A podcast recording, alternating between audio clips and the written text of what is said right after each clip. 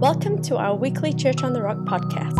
For more information, visit us at churchak.org, download our Church on the Rock AK app, or like us on our Facebook page. Thank you for listening, and we hope you enjoy our weekly podcast.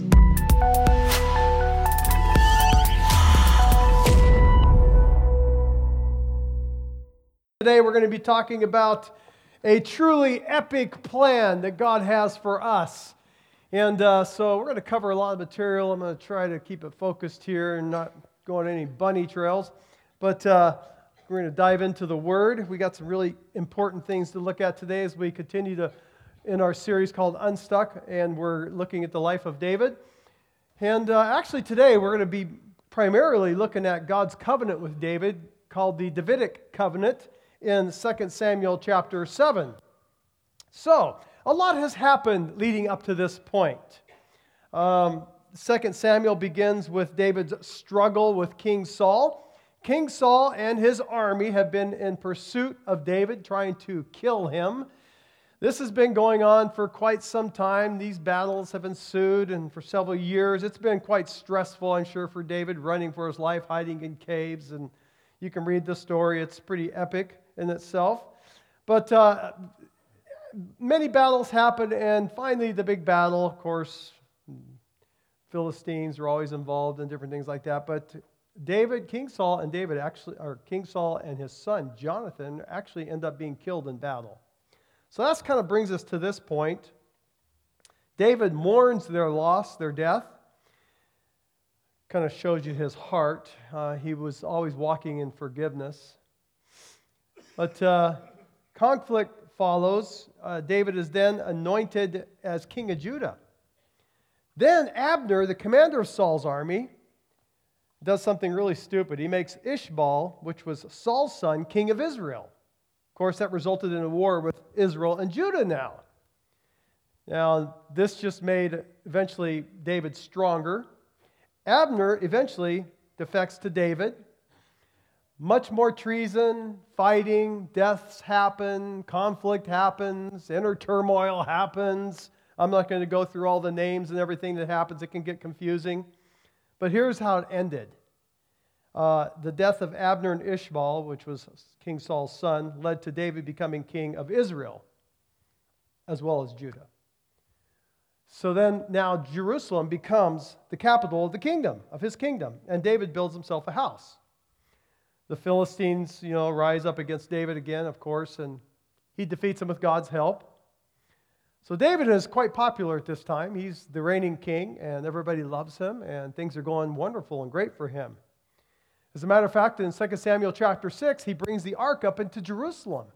This is a huge, massive, all out celebration. I mean, this is epic. And David is so excited, he demonstrates his heart before God. He was a man after God's own heart, that he dances and whirls and leaps before the ark and just carries on unashamedly before all the people. Can you just picture this king? This is the king, humbling himself, dancing and leaping and whirling as the ark is being brought in. But it says that Michal, Saul's daughter, who was David's wife, looked at him through the window and says that she despised him.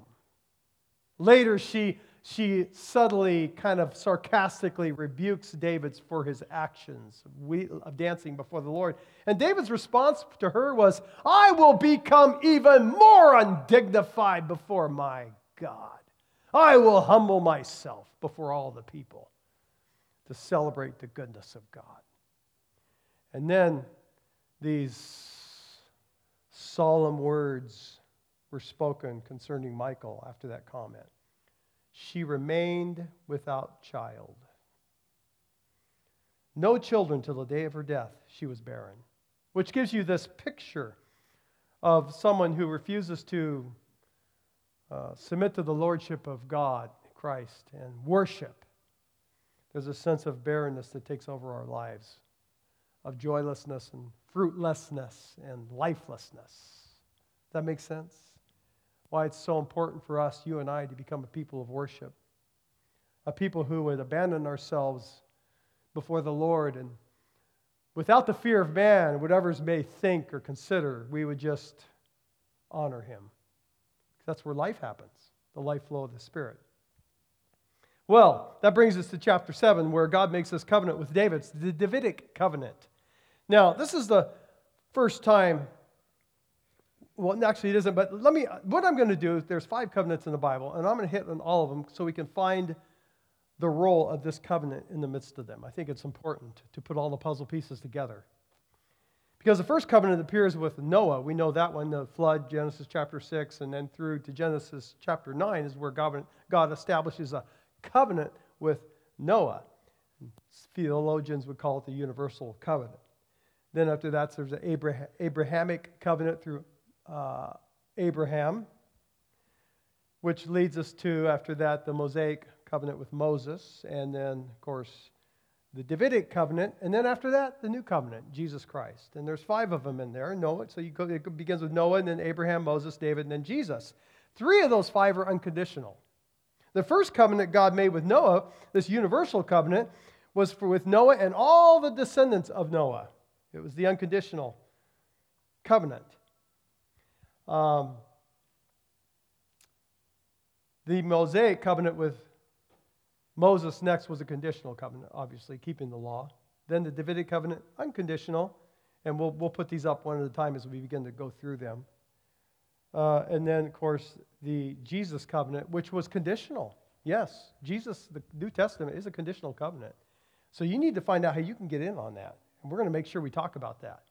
But the first one, this Noahic, Noahic, Noahic covenant, that's the way I kind of like to do it, um, is the unconditional covenant, the universal covenant. And of course, it came Genesis chapter 9. After the flood destroyed the whole earth, every inhabitant, living creatures, beasts of the field, everything, man, uh, the flood wiped everything out. Whole story behind that. And then God comes to Noah and says, I will establish a covenant with you. God said, This is my covenant, and I'm going to do this. It's not your covenant, it's my covenant. I always uphold my covenants, and I'm going to establish this with you, your descendants after you, all of us.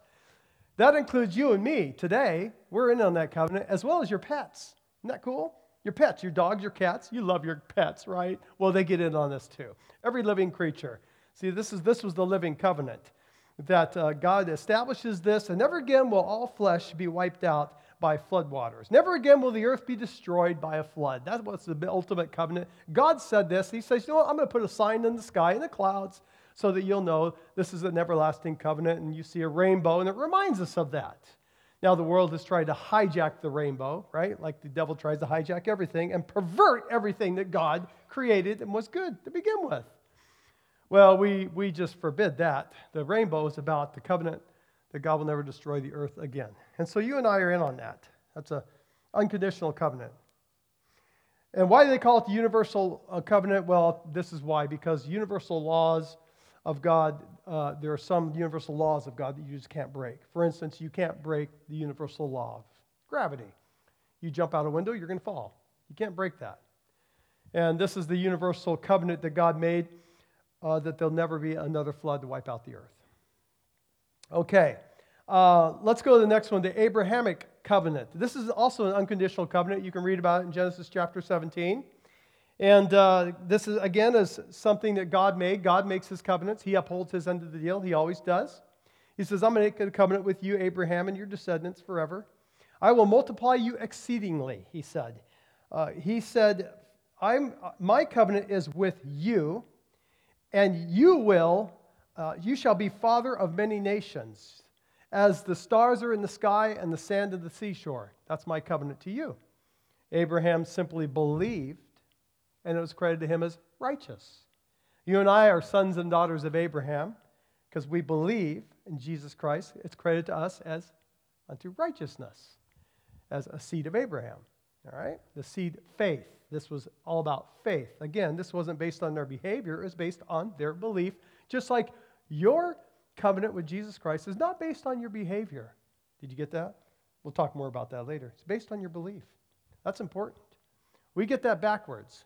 Now, Abraham, uh, God says, I'm going to do my part. Abraham, you don't really have to do anything. Matter of fact, when God gives, makes this covenant with Abraham, he's sleeping. He's like, you know, he wakes up, oh, I'm, I'm in covenant. wow, God did it all. You say, well, Abraham had to do his part. He had to be with Sarah to have a son. Well, actually, it's been proven that God can impregnate a woman without a man. You know that, don't you? As a matter of fact, Abraham and Sarah were far beyond childbearing years. It was a miracle that they had the miracle son, Isaac. Yes, this was all God.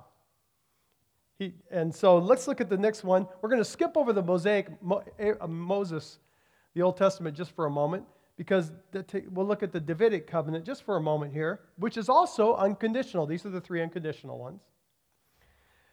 And uh, you see that in 2 Samuel chapter 17. Matter of fact, let me just, we'll just put this verse up there, 2 Chronicles chapter 21, verse 7, because points back to this covenant. It says, Yet the Lord would not destroy the house of David because of the covenant that he had made with David and said he had promised to give a lamp to him and to his sons forever. Did you get that? In other words, God says basically that through your generation, lineage, David, the Messiah will be given to the world, the light of the world. And his lamp will shine and flame forward. And you will have a lamp in your generation, every generation, and because of that Davidic covenant, you and I, because Jesus was born, the son of David, we get to have a lamp in our generation as well that will flame forward to every generation following us. That's God's covenant. And we get to jump in on that. So here it is, this unconditional covenant. And the reason why I say it's on belief, not their behavior, is really important. This unconditional. It's based on their belief. Uh, because uh, God's going to enforce these covenants that he made with Noah and uh, Abraham and David, regardless of actually what they did. God says, I'm always going to do my part.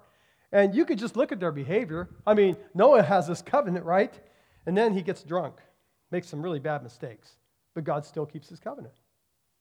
Look at Abraham. What's he do? He goes and lies with his maidservant, Hagar, to try to fulfill this prophecy of a son. And Ishmael is given birth, right? Steps outside of God's will in that situation, yet God still upholds his end of the deal and keeps his covenant, and Isaac is born. Look at David. He sins with Bathsheba, and then with Uriah, her husband, has her murdered and has a child out of wedlock, and all this stuff happens. And what does God do? He still upholds his covenant. And Jesus is born. Pretty amazing. Isn't God amazing? He is faithful. He is faithful. He continues to uphold his deal. There's a time when uh, Israel, no, not Israel, yes, Israel, they broke covenant with God. They just kept doing that over and over again. As a matter of fact, one time God's getting accused of breaking the covenant, and Jeremiah the prophet writes down, he says, God said this Show me your certificate of divorce.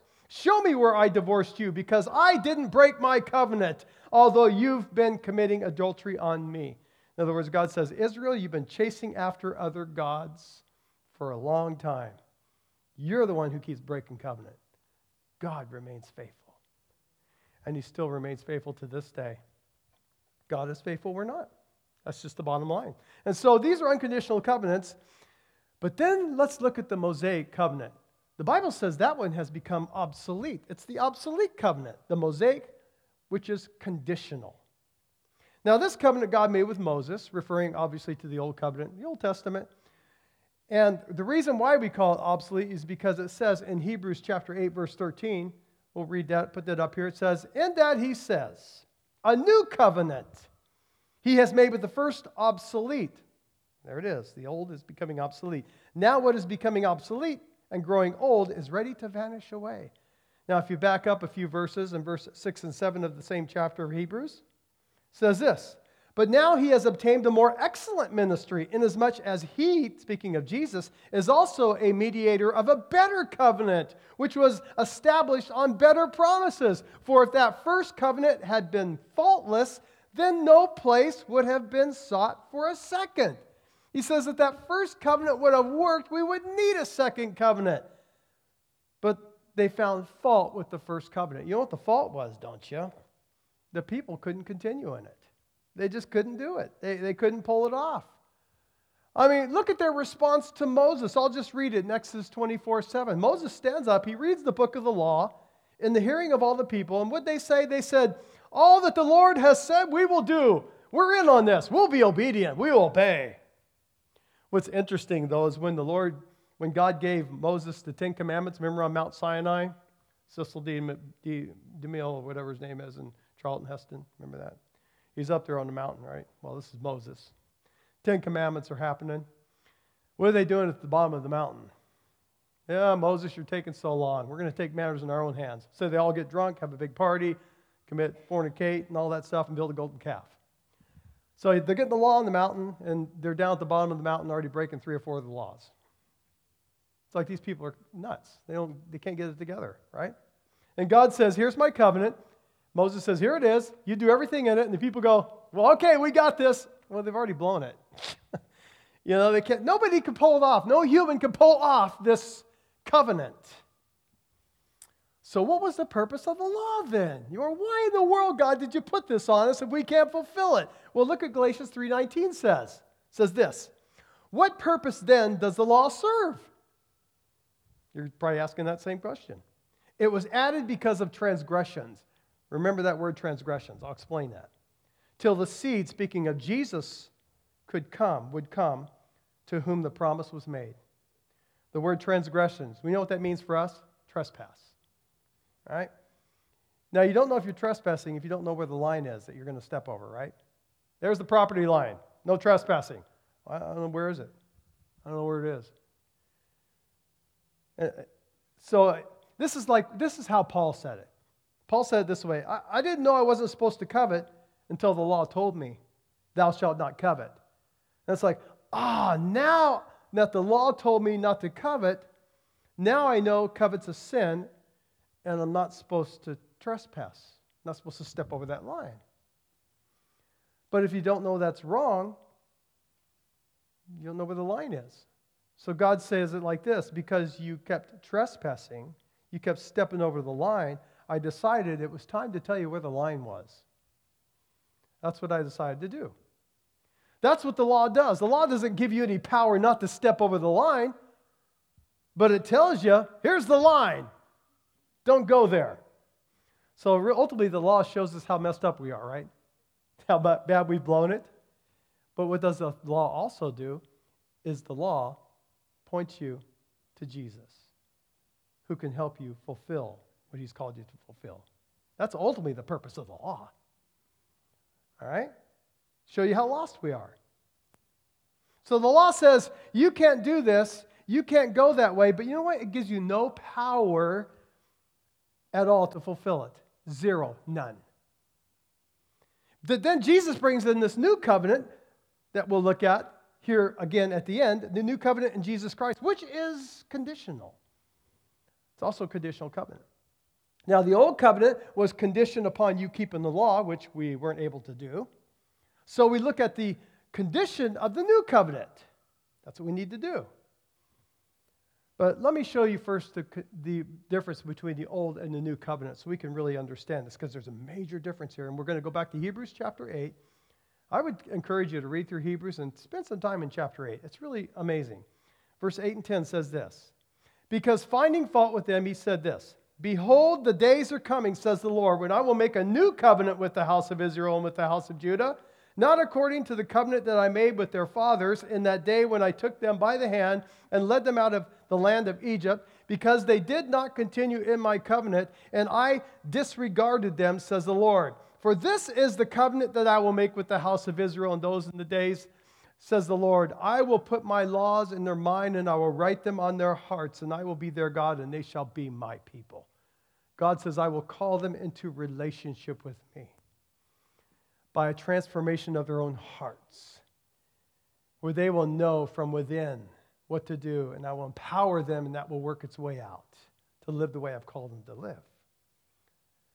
So there's a difference here the Old Covenant and the New Covenant.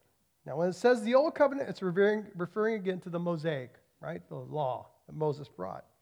Now, the difference is that the Old, again, told you not what to do, but the New gives you the power to live a holy life. Like it says in Titus, to live righteously and soberly in this present day. The only thing that gives you power, the only way you get the power to fulfill is Well, we're going to look at that.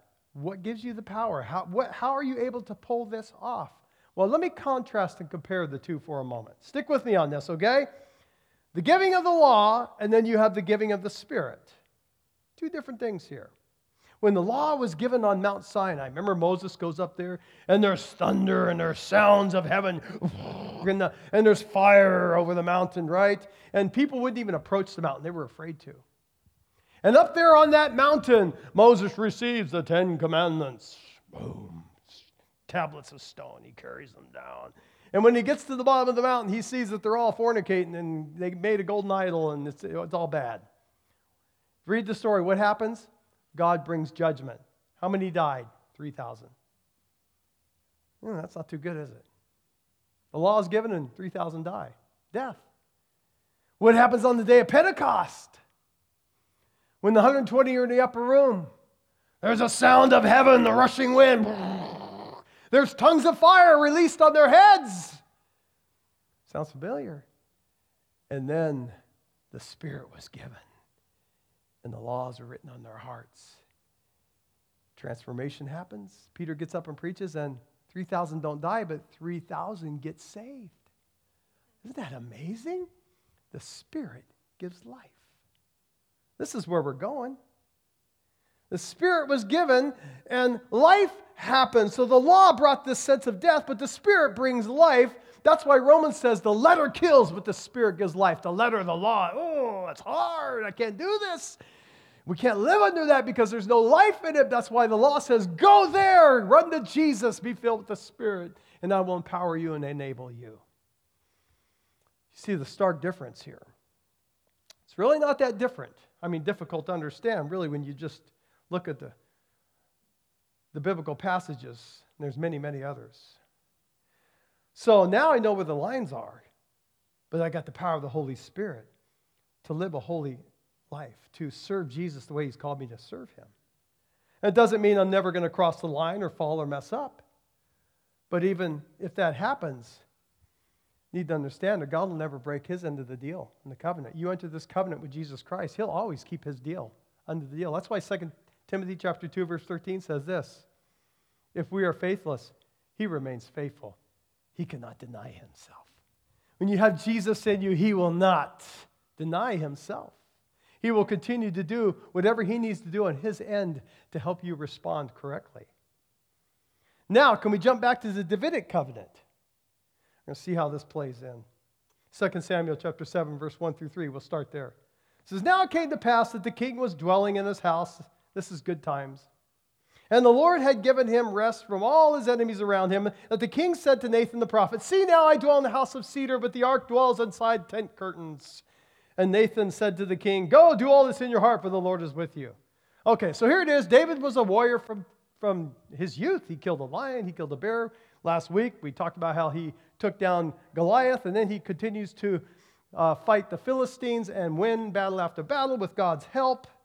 And now he's finally enjoying this period of peace. He can sit back and take a breather, man. He can just rest and consider, you know, how can we bless and how can we help the people uh, of Israel, improve their lives? How can we better serve God? This temporary peace is wonderful because later more battles will come. But this is the first also mention of Nathan. Nathan was a prophet. David obviously respected him as a prophet. Later, Nathan approaches David. We'll talk about that next week with what he did with Bathsheba and her husband Uriah, and it was a complete and utter disaster. And Nathan has to move in at that point and confront. But Dave, uh, David says to Nathan, Look, I dwell in this cedar house, and the ark dwells in these curtains, the ark of God. David is contrasting this palatial, wonderful mansion that he has for himself, and he says, But God is in this tent. And so obviously his intent was to build a temple for God to dwell in. This, he wants to establish a place for God. Now, Think of, let's just look at the setting at this time. Now, back then, pagan kings often built palaces uh, and uh, temples for their gods in, as a way to secure their god's favor. This is some of the surroundings. Uh, could it be possible that David was thinking, I would like to have more favor with God? Is there a way I can play a hand in that, maybe? Possibly? Is there a way I could do something that would just please God?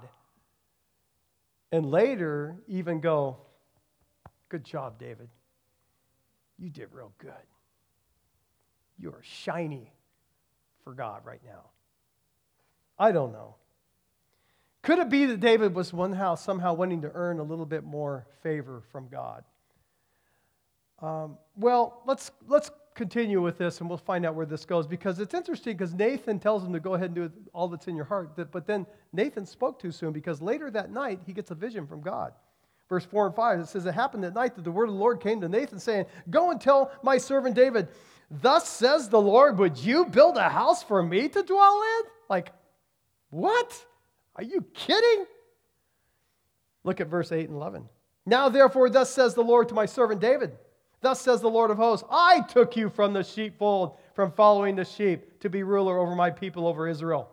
And I have been with you wherever you have gone, and have cut off all your enemies from before you, and have made you a great name, like the name of the great men who are on the earth. More so over, I will appoint a place for my people Israel, and will plant them, and they will that they may dwell in a place of their own and move no more. Nor shall the sons of the wickedness oppress them anymore. As previously, since the time that I commanded judges to be over my people Israel, and have caused you to rest from all your enemies, also the Lord tells you that he will make for you a house. God says, "You shall you build me a house for me to dwell in?" Now, the implication even if you look at First Chronicles that David was unworthy in a sense to even go there because God, in a sense, well, David, um, it says he had much blood on his hands from all the wars he fought. In a sense, this is something your son will do because he will be in a time of peace. So he gives that assignment to Solomon. But why does David suddenly think, on his own initiative, that he could replace this God ordained tabernacle that's already been set up with this human inspired temple built by hands of men through David's inspiration. Why does David suddenly think? Now, what does God do? God reminds David that it was God who brought him from the sheepfold to rule. It was God who cut off all his enemies. It was God who ultimately made his name great. It was God who was establishing his people. David has basically been along for the ride. He basically stood up one day and said yes to God, and God took him in and began to give him victory after victory and began to shape him and to move him forward. David had the privilege of joining God in this incredible journey and destiny that he had for him. Ultimately, even for Jesus Christ the Messiah to be given birth in his, gener- in his lineage. That was God's doing. Yet, was it tempting? Was it was David tempted at some point to somehow maybe play his hand in some of this? Can I just, God, step forward for one moment here and shine? Can I just pull myself up with my own bootstraps for a moment? I would like to kind of do something here because I don't know. I, I, I know this. David had really good intentions. He did love God. His motives could have been very pure, but he wasn't allowed to do it. And God reminds him of all that God has done. And could there have been a place of even self deception in David lurking? And the reason why I'm bringing this up because it so easily can happen to all of us, every one of us. We're following Jesus, we love Jesus, but something in us says, boy, I think I could have a hand in this. God, I think I need to help you out because I'm not really sure I'm doing my part. Look, what does it say? Galatians 3 3 says, Are you so foolish, having begun in the spirit, now being made perfected in the flesh? What you come to Jesus through this incredible gift of salvation, this, this wonderful, glorious gift, have do we switch midstream and begin to all of a sudden revert back to, in the sense, the Mosaic way of doing things, earning our way, measuring up. It can happen so easy. God, let me help you out a minute to make myself look just a little bit better. We need to remind ourselves that I'm not saved by good works, but I'm saved for good works. Performance mentality, though, can take over. Good works and good fruit are meant to flow out of our relationship with Jesus Christ. Ephesians 2 8 9 says this For by grace you've been saved through faith, and this is not of yourselves. It is a gift of God, not by works, so that no one can boast. There's always a tendency for that sense of boasting to want to step in, right?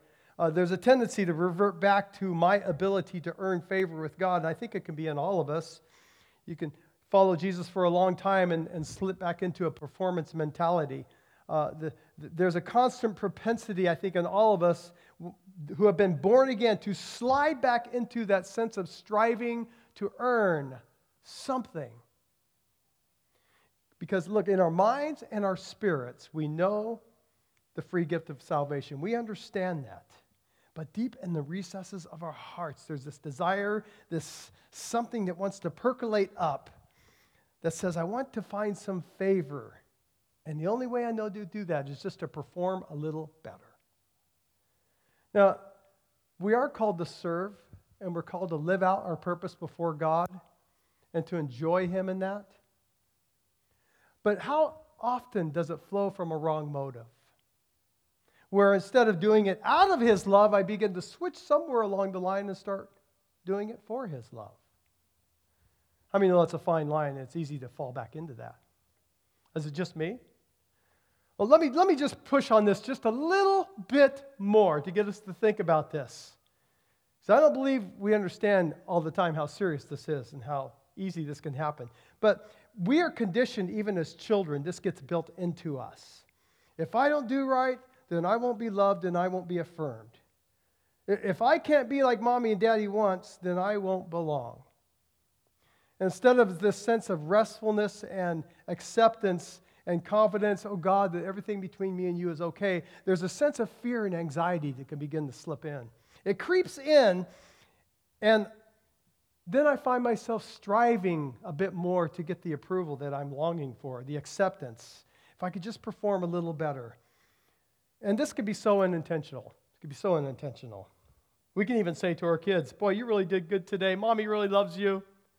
And that's true. Mommy does love you. And maybe we have that echoing in our hearts. But what happens in our childish minds that we connect performing with love and approval? And then we, we start to arrive with if I don't do right, mommy won't love me. And we all know that's not true. But I'm talking about how the enemy can take it even with children and twist things to a point, seed things in our life, so later on when we grow up, we kind of want to slip back into that. It's so subtle. I think it's often good, and we used to do this with our kids at times, just stop and say, you know what, mommy loves you, or mommy or daddy loves you, because you're mine, you're my child. You know that, don't you? Not because of anything you're doing. And just remind them of that and press that into them. And so that becomes more of a reflex than, oh, if I just don't quite do what I'm supposed to do, then there might be a risk. As adult, adults, excuse me, it's it can be very difficult to grasp this. Um, I, I cannot be loved unless I perform correctly. And it, it can even come to a place where we believe that not performing then earns me rejection. And, and if someone uh, even gives us love, then, well, I'm not sure I deserve that love. Now, I know parents don't intend to teach their children these kind of things, but it, you know, just, it just happens over time. It can be so subtle. If you've, eh, now, if you've grown up in a very toxic environment where there's been abuse, and rejection and abandonment and pain and ongoing that kind of junk, that, that toxic environment, that just compounds this because you're already going to have a low self esteem, and you're already, because of all that abuse you've been under, going to be thinking, I'm just not sure I'm worthy anyway because I've been rejected and I've had to deal with all this kind of stuff. And then I'm always going to have this propensity to think I'm not good enough, and, and I, I, I, nothing I ever do will be good enough, and so I do need to earn something. And we project all that abusive authority onto God and His authority. And now God has already kind of positioned himself against me. So this is really going to be a tough one, a tough battle. And, and much like David, I think we need to be reminded that it is God who saves us, that it is his finished work on the cross, not my good works and it's God who's going to establish me, and God who strengthens me, and God who loves me. And every morning when I wake up, His mercies are going to be new to me every single day because it's Jesus who's going to complete the good work in me that He has already started. And it's Jesus who has made me positionally right with God. I am fully accepted and made righteous in God. Now, my performance not may not be that good and may have a lot of issues, but positionally, Jesus has done it all. And I need to remind myself that it's Him and I am secure in Him. And He's always going to be faithful. He'll always keep His end of the deal. He has positioned Himself for me. He is with me. You know what religion does? Religion hangs on to God somehow. But faith, God hangs on to you. He's got you. He's got this. God does. And it's, it's religion is striving, there's fear, and there's false guilt. And we're never good enough, and we can never quite make it. And, but faith says, you know, there's rest and there's peace because you realize that God can do a whole lot better job than we can.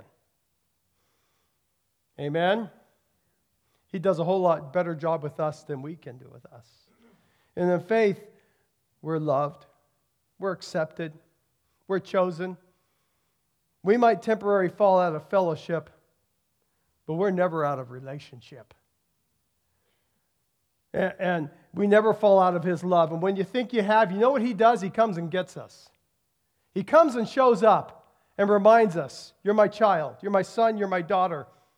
Not because of anything you do or any kind of behavior. Just look at Abraham, look at Moses, and look at David. They all messed up, and I kept my end of the deal. And you might be in my covenant through my son, Jesus Christ. But you know what? I'm keeping my end of the deal, and I love you, and I got this. And like David, we need to have those reminders that Jesus pursued us, and he saved us through the cross, and he has secured us, and he's transforming us. And we're on this great and grand mission that we have joined God in, that He's invited us into to live out His purpose with the power of the Holy Spirit in and through us. And we get to accomplish everything He's called us to accomplish because of what He is doing in us and through us. Okay, we got to finish out this covenant. I don't know if I'll have time to read through the whole thing, but verse 11 through 17 says, Since the time I commanded the judges to be over my people Israel and have caused you to rest from all your enemies. Also, the Lord tells you that He will make you a house.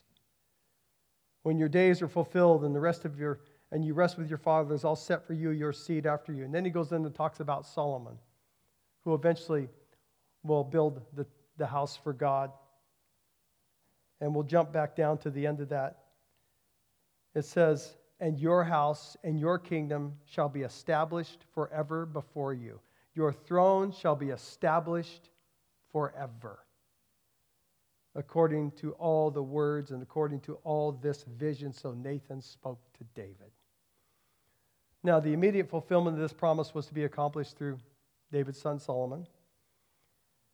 But the more significant fulfillment of the promise will await Jesus Christ who he said will build a house of God forever. Your throne will be established forever. What does it say Matthew 1 1? It says the book of genealogy of Jesus Christ, the son of David. Luke 132 He will be great and he will be called the Son of the Most High. The Lord God will give him the throne of his father David. And there's many other scriptures where Jesus is ongoingly referred to the Son of David, fulfilling the Davidic covenant. And this leads us to the place where, yes, there was uh, what appeared on the surface the simple uh, promise of David's dynasty, but it actually means a whole lot more than that, much more significant. It means the kingdom of God through Jesus Christ that would be established forever and fulfilled through the Davidic covenant. So Jesus comes and establishes this new covenant. And I said it's conditional. You're probably wondering, okay, I thought this was a free gift. Oh, it is, but there's a condition. You know what the condition is? You got to believe. Abraham believed and it was credited to him as righteousness. You have to believe in Jesus Christ. And when you do, it's credited you as righteousness. When you believe that Jesus Christ, your Savior and your Lord, came, suffered, died, took your sins upon himself, rose from again from the dead as the righteous Son of God, took our place. Believe on him and you shall be saved, the Bible says. I'm going to give you one more couple verses. Are you ready? Stay with me. Verse 16 and 17 of Hebrews 9. For where there is a testament or covenant, there must also be there must also of necessity be the death of the testator or the death of the person who made the covenant. For a testament or covenant is in force after men are dead, since it, is, it has no power at all while the one who made the covenant or the testator lives. In other words, Paul says this a covenant's been made. For that covenant to be enacted, the one who made the covenant's got to die. You want to enter into that covenant, you want to enter into that covenant, you got to die. That's the condition. The new covenant's conditional. The one condition on entering the new covenant, are you ready? This is ultimately it. It's death. It's death. You have to die. You have to die. I have to die. I'm not talking about a physical death here. I'm talking about being born again. Being born again. The death of self, the death to your will, the same death that Jesus died in the garden when he said, Father, not my will, but yours be done. That's what we're talking about. That's the only thing you have to do. You have to die to self, accept Jesus as your Lord and Savior, surrender to Jesus, let Him live through you. That's all you got to do, and He'll do the rest. He'll always end up holding, upholding the rest of the deal. I'll have the worship team make their way out. So, a covenant, this covenant has no power until both people who make it die. We know that Jesus already died and rose from the grave. So, you won't enter the covenant until you die. And when you enter the covenant, God is faithful let me say it this way. We'll put it up here. The new covenant is a conditional covenant. Got that? It's conditional, but it's based upon an unconditional promise. You know what that unconditional promise is? I'll never leave you and I'll never forsake you because I will always uphold my end of the deal. You don't have to worry if God's going to be faithful. He'll be faithful. God will do his part. He's proven that down through the centuries. If you don't do, uh, if you don't do your part once you enter the covenant, how many know when you've come to Jesus, a lot of times we don't do our part. What does Jesus do? He remains faithful. He's still going to uphold his end of the deal. And he still works with us. In other words, once you die to self, once you surrender to Jesus Christ, there's no more striving that we talked about. There's no more fear of measuring up. There's no more earning favor. There's no more performing perfectly. It's about dying even to all of that stuff. Do you know when you, you have to die, divide your own performance? That's every bit as important as to dying to our own self and sin. It is. Because the Bible says our works are as filthy as rags. God says, I don't want that. It doesn't work. So This is about me keeping my end of the deal. You just come along and join me and surrender. Die to all that. Die to our own efforts. Die to our own will. Die to our striving. Die to our guilt, our sin, our performance, and trust in Jesus. That's why Jesus says, Those want to be my disciples, they must come to me and take up their cross and just follow me. Whenever you take up, take up a cross, how many know there's a dying happening when you do that? Jesus went to the cross, he died and rose from the grave. When we come to the cross, in every situation, if you're up against a difficult situation, you don't know what to do, say, okay, God, I'm going to take up my cross here. Where do I need to die? Is there pride I need to die to? Is there self motives I need to die to? Is there something in here that I just need to lay down so that you can come alive? Your resurrection power can surface through all this. Your miracle work can happen through it all. So we die to our performance and we trust Jesus. If you don't get anything else out of this message, get this God loves you even when you're bad. Isn't that cool? And there's absolutely nothing you can do about that. you just you are trapped by his love. You are pursued by his love. He chases you down when you forget it. He will corner you with his love and say, I love you, and it's not because of anything you're going to do. It's because you're mine. Remind your children of that. Remind your grandkids of that. Just pull them aside and say, hey, I just want to make sure you understand this. I love you because you're my son. I love you because you're my daughter. Not because of anything you're doing, just because you're mine. And you know what? God feels the same thing way about you. And I don't ever want you to forget that no matter what happens in life. You know, that could really help a kid when he gets older, when he gets about our age in here, and we have a really bad day and we feel really guilty, and then we think, well, I'm gonna, tomorrow I'm going to get up and read my Bible for three hours just to make up for it. What did we do? We just slipped right back into that whole striving, fear, anxiety, when God says, just stop. Just come to me. I understand. You made a mistake, but I see your heart. You're my son, you're my daughter, I love you. Let's just move forward. Wouldn't that be so much easier if we did that? yeah, I hope you're getting this. Are you getting it? Good, then let's stand. I'll stop. Thank you, Jesus. Hallelujah. I'm just going to pray for a moment. Lord Jesus, we thank you for your word today.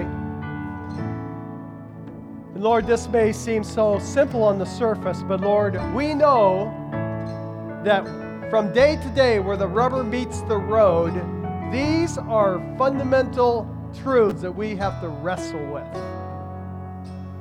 Lord, we want to be the kind of people that simply live out of your love, live out of the outflow of your love, not living for your love or trying to earn it somehow, but just simply finding that place of rest daily in you, Jesus. Lord, help us to die where we need to die. Help us to lay down our lives and let you be great. Help us, Lord Jesus, to end those areas of our life where there's so much striving so that the resurrection power of your spirit could thrive. Lord, I want to be like that well watered garden. It's fruitful, there's fruit everywhere, there's life flowing. It's not barren, but it's full of life, full of joy, full of peace. Lord, we just, right now, in a fresh way, all of us here, we just surrender our lives to you. Die to ourselves, we die to our strivings, we die to our guilt, we die to those mistakes we made this week, we die to the notion that somehow we can better ourselves because of the wrong we've done. We die to that. And we receive your grace and your love right now. Just go ahead and do that right now. Say, Lord, I receive your love. I receive your grace. I receive the fresh touch of the Holy Spirit in my life right now. I receive the affirmation of God in my life. I receive that inflow of your glory, your goodness, your mercies that are new every day. Lord Jesus, and Lord, if there's an area I'm walking in that I am in outright rebellion, I will gladly bow my knee and repent and say, I'm sorry, Lord, I turn from that. But that's the only thing I can do, and you're going to do the rest. And I receive forgiveness, Lord, in those areas. Matter of fact, why don't you just do that right now? Just, Lord, in that area of my life that I've really messed up, Lord, I'm repent. I'm sorry. I just renounce that. And I receive the fresh flow of your forgiveness in my life right now. I thank you. I just got a witness of the Holy Spirit right now that somebody's, some of you are doing that right now. And God is touching you. He's saying, It's okay. That's all I'm calling you to do. Just turn away from that, turn to me, and let His life and His empowerment work through you to transform you. You can't box and white knuckle that thing away. You have to surrender to Jesus and die. Lord, you're my strength. As Paul said, in my weakness, you become my strength. Therefore, I will boast in my weakness so that Christ's power may rest on me. I ask for the empowerment right now, Holy Spirit, to rest on us. Thank you, Jesus. Thank you, Lord. In Jesus' name. Amen. Thank you for listening. For more of our podcasts and to discover how you can connect, visit us at churchak.org or download our Church on the Rock AK app from either iTunes or Google Play.